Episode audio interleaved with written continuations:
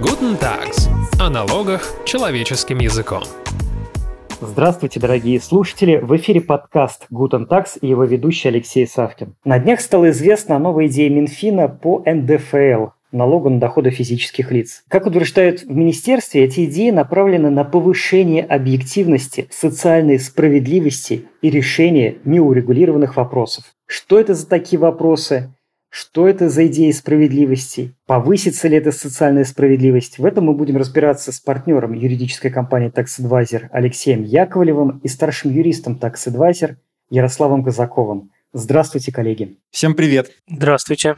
Итак, давайте для начала выясним, откуда взялись эти поправки, где они содержатся и насколько реально, что они будут приняты. Алексей, начнете, пожалуйста. Интересный момент, что пока это всего лишь сведения, которые мы увидели в средствах массовой информации, со ссылкой на то, что у них в распоряжении есть проект документа под названием «Основные направления налоговой политики» на там следующий год и еще ближайшую перспективу на два года. Официально этот документ пока еще из проекта не стал итоговым, но, тем не менее, мне кажется, что не случайно произошел, ну, по сути, вброс, можно так сказать, да, этой информации, для того, чтобы, ну, наверное, замерить в том числе общественное мнение, мнение, может быть, специалистов в отношении вот предполагаемых поправок. А вообще, конечно, ну, мы уже как-то обсуждали на наших подкастах, что за документ такой, основные направления налоговой политики. Он, его придумали для того, чтобы наше правительство декларировало, какие у нас на ближайшую перспективу будут происходить или не происходить изменения в налоговой сфере, для того, чтобы бизнес все заинтересованные в этих новостях лица могли как-то планировать свою деятельность, да, вот понимать, у нас будет что-то с льготами, с налоговыми, со ставками, в налоговом администрировании, ну, для повышения вот некой стабильности, скажем так, и понимания, а что ждать, собственно говоря, в налоговой сфере. Но надо сказать, что вот эта замечательная благая цель, она зачастую не очень реализовывалась, потому что, ну, вот ставка НДФЛ 15% для доходов более 5 миллионов у нас никогда не предусматривалась в основных направлениях налоговой политики, и тем не менее ее достаточно быстро ввели. Вот поэтому это важный документ, но тем не менее говорить о том, что если туда что-то попало, то это точно будет, и наоборот, если туда что-то не попало, то этого не будет. Так, конечно, нельзя. Но тем не менее, интересная новость, и мне кажется, не зря так вот сейчас вокруг нее идет довольно активное обсуждение. И давайте теперь опишем, что же предлагает такой Минфин, и разберем эти предложения подробнее. Насколько я понимаю, там всего три идеи. Ярослав, расскажите вкратце, в чем их суть? Да, Алексей, три идеи – это только то, что нам пока известно. Да? То есть, э, пока мы текст не видели, мы, конечно, будем надеяться, что а, идей будет больше. Мы сегодня будем говорить в основном про налог на доходы физических лиц, но там есть, э, ну, как бы обычно бывают, да, в основных направлениях налоговой политики по всем-всем налогам. Но просто стало и обсуждается в прессе э, налог на доходы физических лиц, поэтому с него как бы мы и начнем, да. Идеи, которые сейчас в прессе и в средствах массовой информации обсуждаются, они заключаются в следующем. Первое это освобождение от обложения налогом на доходы физических лиц пособий при увольнении сотрудникам. Второе изменение коснется вычета на ребенка по НДФЛ, который продлят до 24 лет, если я правильно понимаю. При этом условием для продления получения такого вычета социального, медицинского э, служит тот факт, что ребенок у нас недееспособен. То есть увеличили как бы срок признания ребенком да, человека э, в случае, если он недееспособный. Инвалид там или что-то или что-то случилось, да, с по здоровью. Да, да. Ну, то есть эм, недееспособность – это статус, который в том числе э, юридически получается и оформляется, да. Это, ну, как бы целая история. И третье изменение, которое сейчас обсуждается в прессе, это сокращение так называемого срока владения недвижимым имуществом для цели налога на доходы физических лиц. Право на уменьшение этого срока предлагается дать регионам. Ну, имеется в виду для того, чтобы при последующей продажи без налога это делать, не облагать доходы, которые будут получены от продажи такого объекта. Да, да, совершенно верно, да. Теперь давайте пройдемся более подробно по всем этим трем идеям. И первое, это, насколько я понимаю, полностью освободить компенсационные так называемые выплаты. Что это за выплаты и разумна ли эта идея, кому она поможет? Алексей, расскажите нам. Значит, ну, речь идет о том, чтобы освободить выходные пособия. Выходные пособия выплачиваются при увольнении сотрудника. На сегодня есть необлагаемый лимит, это, грубо говоря, три оклада для обычной ситуации и 6 окладов для районов Крайнего Севера. Вот идея состоит в том, чтобы полностью освободить выходные пособия при увольнении, по любым основаниям причем. Сокращение численности ли штата, ликвидация ли организации или по соглашению сторон. У меня лично вызывает вопросы, а кто же те самые люди, сотрудники, которые будут увольняться и которым будут платить большие компенсации? Что, Минфин закладывается на то, что у нас будут какие-то массовые закрытия организаций, ликвидации, банкротства? Ну, вряд ли, мне кажется, он, даже если чувствует такое, да, то скажет.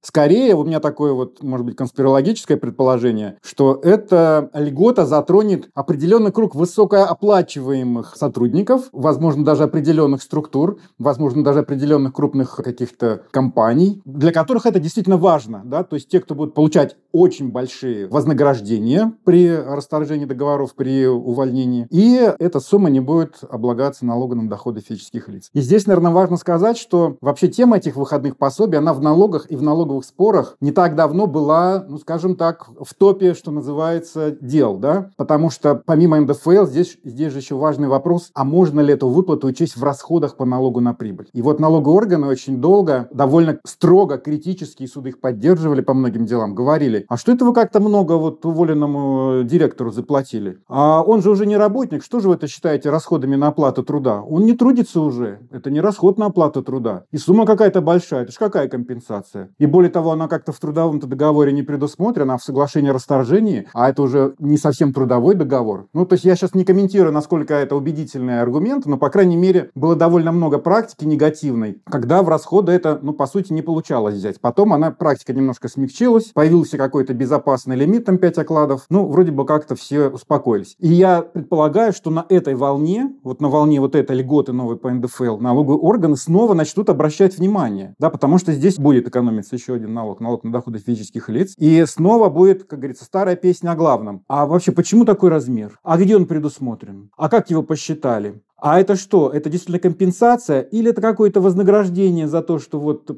хорошо человек работал? Если это вознаграждение, так это уже не компенсация, тогда это надо облагать налогом по обычной ставке. Поэтому я думаю, что здесь вот даже если эта льгота появится, предположим, и заработает для тех, для кого она там должна заработать, то, наверное, надо быть очень аккуратным налогоплательщикам, организациям, которые будут все-таки так пытаться зафиксировать ну, такие компенсации, потому что вот будут риски дополнительные по НДФЛ. А правильно ли я вас услышал? Что как раз от НДФЛ будут освобождены так называемые золотые парашюты. Уволился там какой-нибудь директор какого-нибудь крупного квазигосударственной компании и получила несколько миллионов, а то и миллиардов. Да, да. Золотые парашюты – такой термин, который у нас появился все-таки, скажем так, на волне борьбы против рейдерских захватов. Играл прежде всего именно эту роль. Тот, кто хотел отжать бизнес, грубо говоря, должен был сначала посмотреть, а что там прописано в контрактах менеджмента, топ-менеджмента. На случай увольнения до заключения срока договора директора и главного бухгалтера можно уволить участнику практически в любой момент. И там прописывались действительно какие-то космические суммы, и задача была этих космических сумм действительно защитить от э, поглощения. Потом другая крайность появилась, когда действительно это просто стало использоваться как инструмент какого-то обогащения. И можно вспомнить дело компании Ростелеком не налоговый спор, а спор корпоративный, когда менеджменту заплатили там одному сотруднику бонусы порядка, там, по-моему, речь шла 200 миллионов рублей при увольнении. А Ростелеком это не очень-то частная, в общем-то, да, такая компания. И, конечно, вокруг этого спора тоже было много в медиа упоминаний и так далее. Да, вот вокруг золотых золотых парашютов вот такого рода действий действительно много, много факторов, которые заставляют заинтересованные стороны, суды, там, контролирующие органы смотреть на них достаточно критически. И да, отвечая, Алексей, на ваш вопрос, получается, что если эта льгота появляется,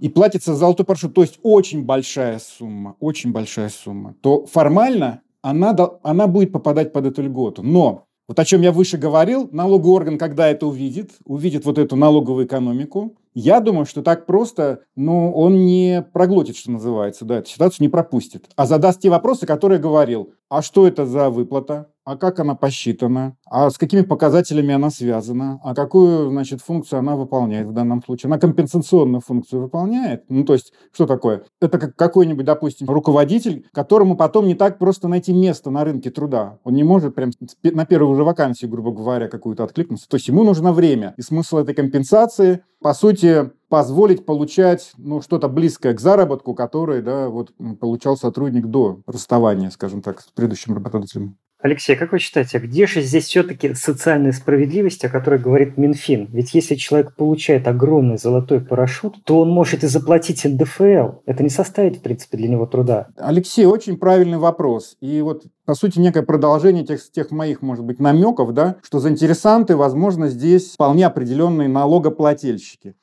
Потому что примеры этому мы недавно совсем видели. У нас вот, например, в антикризисном пакете появилось освобождение от обложения НДФЛ материальной выгоды. Например, материальной выгодой у нас облагается экономия в процентах. То есть, когда вы получаете заем на какой-то льготной ставке. На льготной ставке, и вам как бы доначисляют до там, трех четвертей ставки Банка России, что вы вот здесь сэкономили. Кто дает такие займы? Ну, конечно, аффилированные структуры. Работодатели очень часто дают. И вдруг, о чудо, появляется льгота, освобождая материальную выгоду с 2021 года по 23 год, даже ретроспективно. И в СМИ, по-моему, даже была информация, ну, вы знаете, вот есть э, банки с госучастием, Сбер, там, например, да, вот там у многих сотрудников такие займы были. Опять же, да, и здесь тогда вопрос, а вот социальное значение такой льготы, оно вот в чем, собственно говоря? Не очень оно видно. В чем социальное значение вот льготы для выходного пособия? Ну, тоже, в общем, тут не очень так все, мне кажется, в этом русле находится, да, что называется. Явно прослеживается, да. А я можно поиграю тоже в конспиролога и как раз э, нам предложу такой вариант, э, где социальная здесь прослеживается эта роль. На мой взгляд, на мой взгляд, то сейчас как сейчас регулирование работает, да? Сейчас при сокращении штата или ликвидации организации не облагается выходное пособие. То есть сокращение штата и ликвидация – это тоже серьезные процедуры, и не, не просто росчерком пера, да, подписали одно соглашение и получили деньги. Это прямо процедуры, которые предусмотрены предусмотрено в Трудовом кодексе, э, в Налоговом кодексе, там, в законах о госрегистрации и так далее. То есть здесь было всем понятно. Все, у фирмы какие-то проблемы, она сокращает штат сотрудников, она закрывает какое-то подразделение, или она вообще уходит с рынка, да, тогда здесь абсолютно точно социальная функция – это поддержать тех работников, которые остаются без своего заработка в силу сложившихся экономических обстоятельств. Их работодатель больше не может выполнять свои функции как работодателя. Сейчас, сейчас поскольку мы живем в несколько извинившихся реалиях, вот, собственно, моя конспирология в чем заключается. Идея в том, чтобы не доводить бизнес до сокращения штата или ликвидации, и при этом поддержать работников. То есть, что я имею в виду? Мы никогда не узнаем, что работников действительно уволили по сокращению штата. То есть, мы как бы рисуем картинку, что у нас все хорошо. Но при этом мы не будем провоцировать работников тем, что мы будем дополнительно, то есть их фактически с ними прощаются, но и дополнительно с них какой-то налог берут. Вот, как бы примерно так, э, я думаю, в чем заключается здесь социальная функция. Я, честно говоря, не понимаю. Это же э, освобождается от э, взимания НДФЛ выплаты с условных золотых парашютов, с очень больших выплат теперь не взимается НДФЛ. Понимаете? Ну, ну нет, нет такого условия, что только с очень больших, с, со всех, по крайней мере, еще раз, да, делаем скидку. Может быть, когда мы увидим текст, там будет что-то другое. То, что приводится в средствах массовой информации, любые выходные пособия и компенсации за неиспользованный отпуск. Любые, неважно какие. Может быть, они, может быть, и четырехкратные, но опять же, мы же с вами понимаем, что там пятикратные у всех разный оклад. Это не то, не обязательно только говорить о миллионах. Ну и ну, 100 там, тысяч, допустим, это тоже большая сумма для людей. Да-да-да, согласен. Которые могут, к сожалению, пострадать. Да, вот в новых экономических реалиях, в которых мы с вами сейчас живем. Ну, согласен, конечно, да. Вот, поэтому моя конспирология такая, да.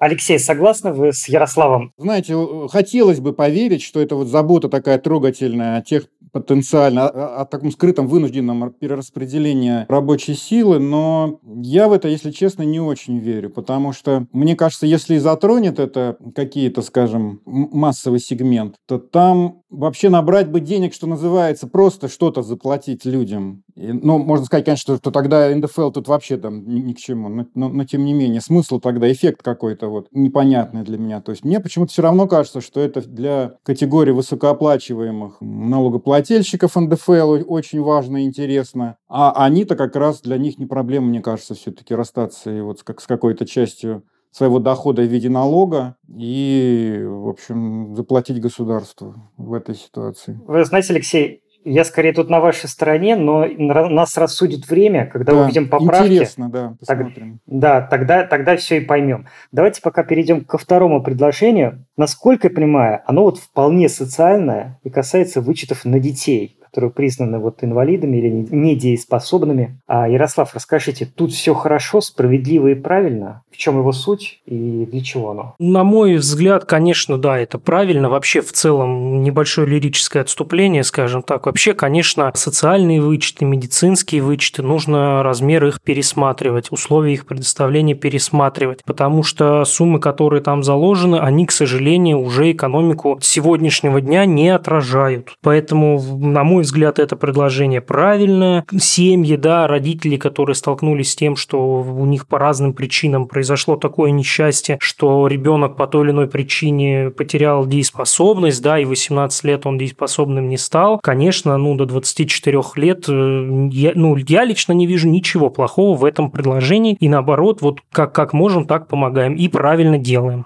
Ну хорошо, хоть что-то. И давайте перейдем к интересной третьей поправке. Это предоставление регионам права уменьшать минимальный срок владения имущества для освобождения от подоходного налога при сделках с недвижимостью, причем которая была унаследована, приватизирована или подарена. Алексей, зачем вводится эта поправка и кому она будет полезна? Ну, здесь тоже есть некоторые вопросы. Вот важность такого изменения и его полезности, потому что то есть у нас два срока есть владения объектом недвижимого имущества, после которого его продажа последующая не облагается НДФЛ. Это вот стандартная ситуация, 5 лет, когда надо владеть. И вот эти исключительные приватизация наследства в дар от близкого родственника. И у нас по пятилетнему сроку уже было право у регионов, уже было право у регионов сокращать этот срок. И на сегодня я посмотрел, по крайней мере, на конец вот 2021 года, по-моему, где-то 8 регионов всего воспользовались этим правом. Они сократили этот срок, вот стандартный пятилетний, до трех лет. Это, кстати, такие регионы достаточно, ну, скажем, далекие. Это там Иркутская область, Ханты-Мансийский, по-моему, округ. И посмотрев на перечень этих регионов, мне показалось, что это регионы, где, может быть, не так много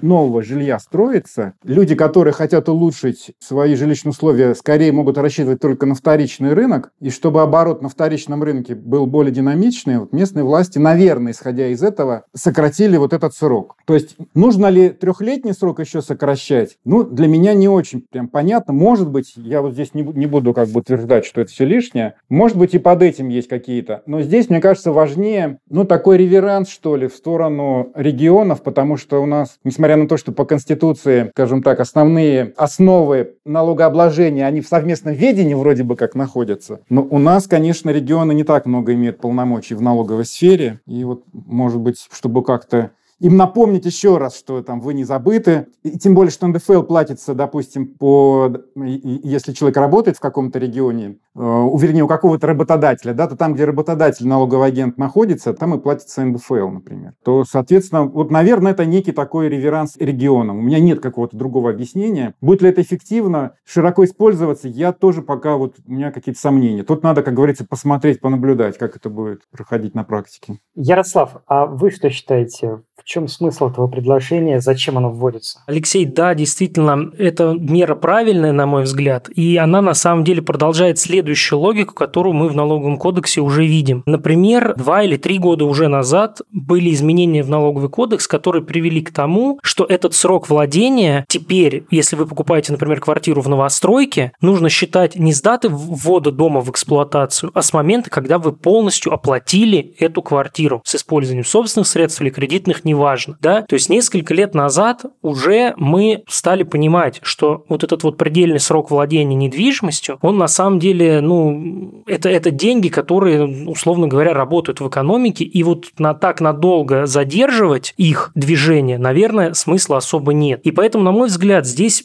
прямое продолжение, то есть э, если вы унаследовали квартиру от э, своего родственника, и что есть шанс, то, что она вам, ну, как бы не нужна, и вы не собираетесь в ней проживать, то как бы, ну, и мы, значит, найдем человека, который, который это хочет делать, а, и как бы мы будем двигать какую-то экономику, да, дальше, и, и двигать как-то деньги, куда-то их перераспределять. Ну, стимулировать рынок вторичной недвижимости, да, такую активность. Да, да, стимулировать рынок, да, да, да, стимулировать рынок, и вот то, что Алексей сказал, да, действительно, здесь вопрос надо посмотреть еще, а, ну, а с экономической точки зрения это вообще доход, если в рамках одной семьи как бы эта квартира была, то как бы, ну и где здесь доход? Ну что ж, Надеюсь, что эта поправка действительно кому-то поможет. Но вообще, коллеги, тема подоходного налога, такое чувство сейчас выходит на самое-самое первое место. Тут вообще очень много происходит всего интересного. И один из сложнейших сейчас вопросов, как учитывать и уплачивать налоги с тех, кто уехал за границу. Ну вот по каким-то причинам команда сменила локацию. А у вас есть какие-то основные лайфхаки на этот счет? Алексей, ну это очень сложный и многогранный вопрос здесь есть, э, во-первых, очень много таких дискуссионных, неоднозначных позиций по налогам. Резидентство, как его считать? Источник выплаты дохода. Это Россия или не Россия, если человек не работает? Э, с этим же связаны вопросы, а как в той стране рассматривают пребывание российских граждан, которые вот прибыли на работу. С этим же связаны вопросы и трудового законодательства. А как это оформить? Как э, надо ли что-то сделать с трудовым контрактом? Вот у нас в ТК появился раздел «Дистанционная работа». Далее еще вопрос, вот человек использует ресурсы какие-то там, за интернет заплатил, еще что-то. Как это оформить? Это очень-очень-очень-очень такой клубок вопросов, на который, ну, в нашем подкасте в этом точно мы тогда засядем надолго, что называется. Но, пользуясь случаем, наверное, мы бы хотели обратить внимание на то мероприятие, которое будет проводиться нашей юридической компанией 30 июня. Вот, э, ссылка на него будет в описании к этому подкасту. Э, как говорится, места еще есть. Предлагаем слушателям обратить на него внимание и прийти и узнать э, все вот эти детали максимально подробно, максимально развернуто. И в том числе, если какие-то вопросы останутся, то задать вопросы тем лекторам и докладчикам, которые будут выступать.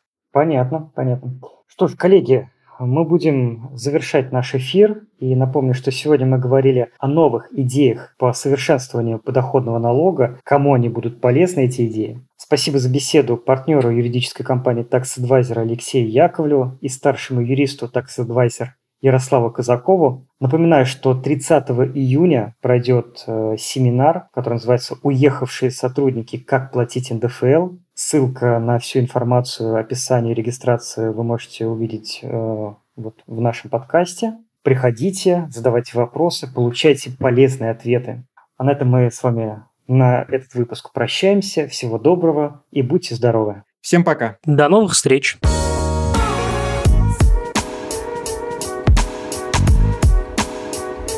Guten Tags. О налогах человеческим языком.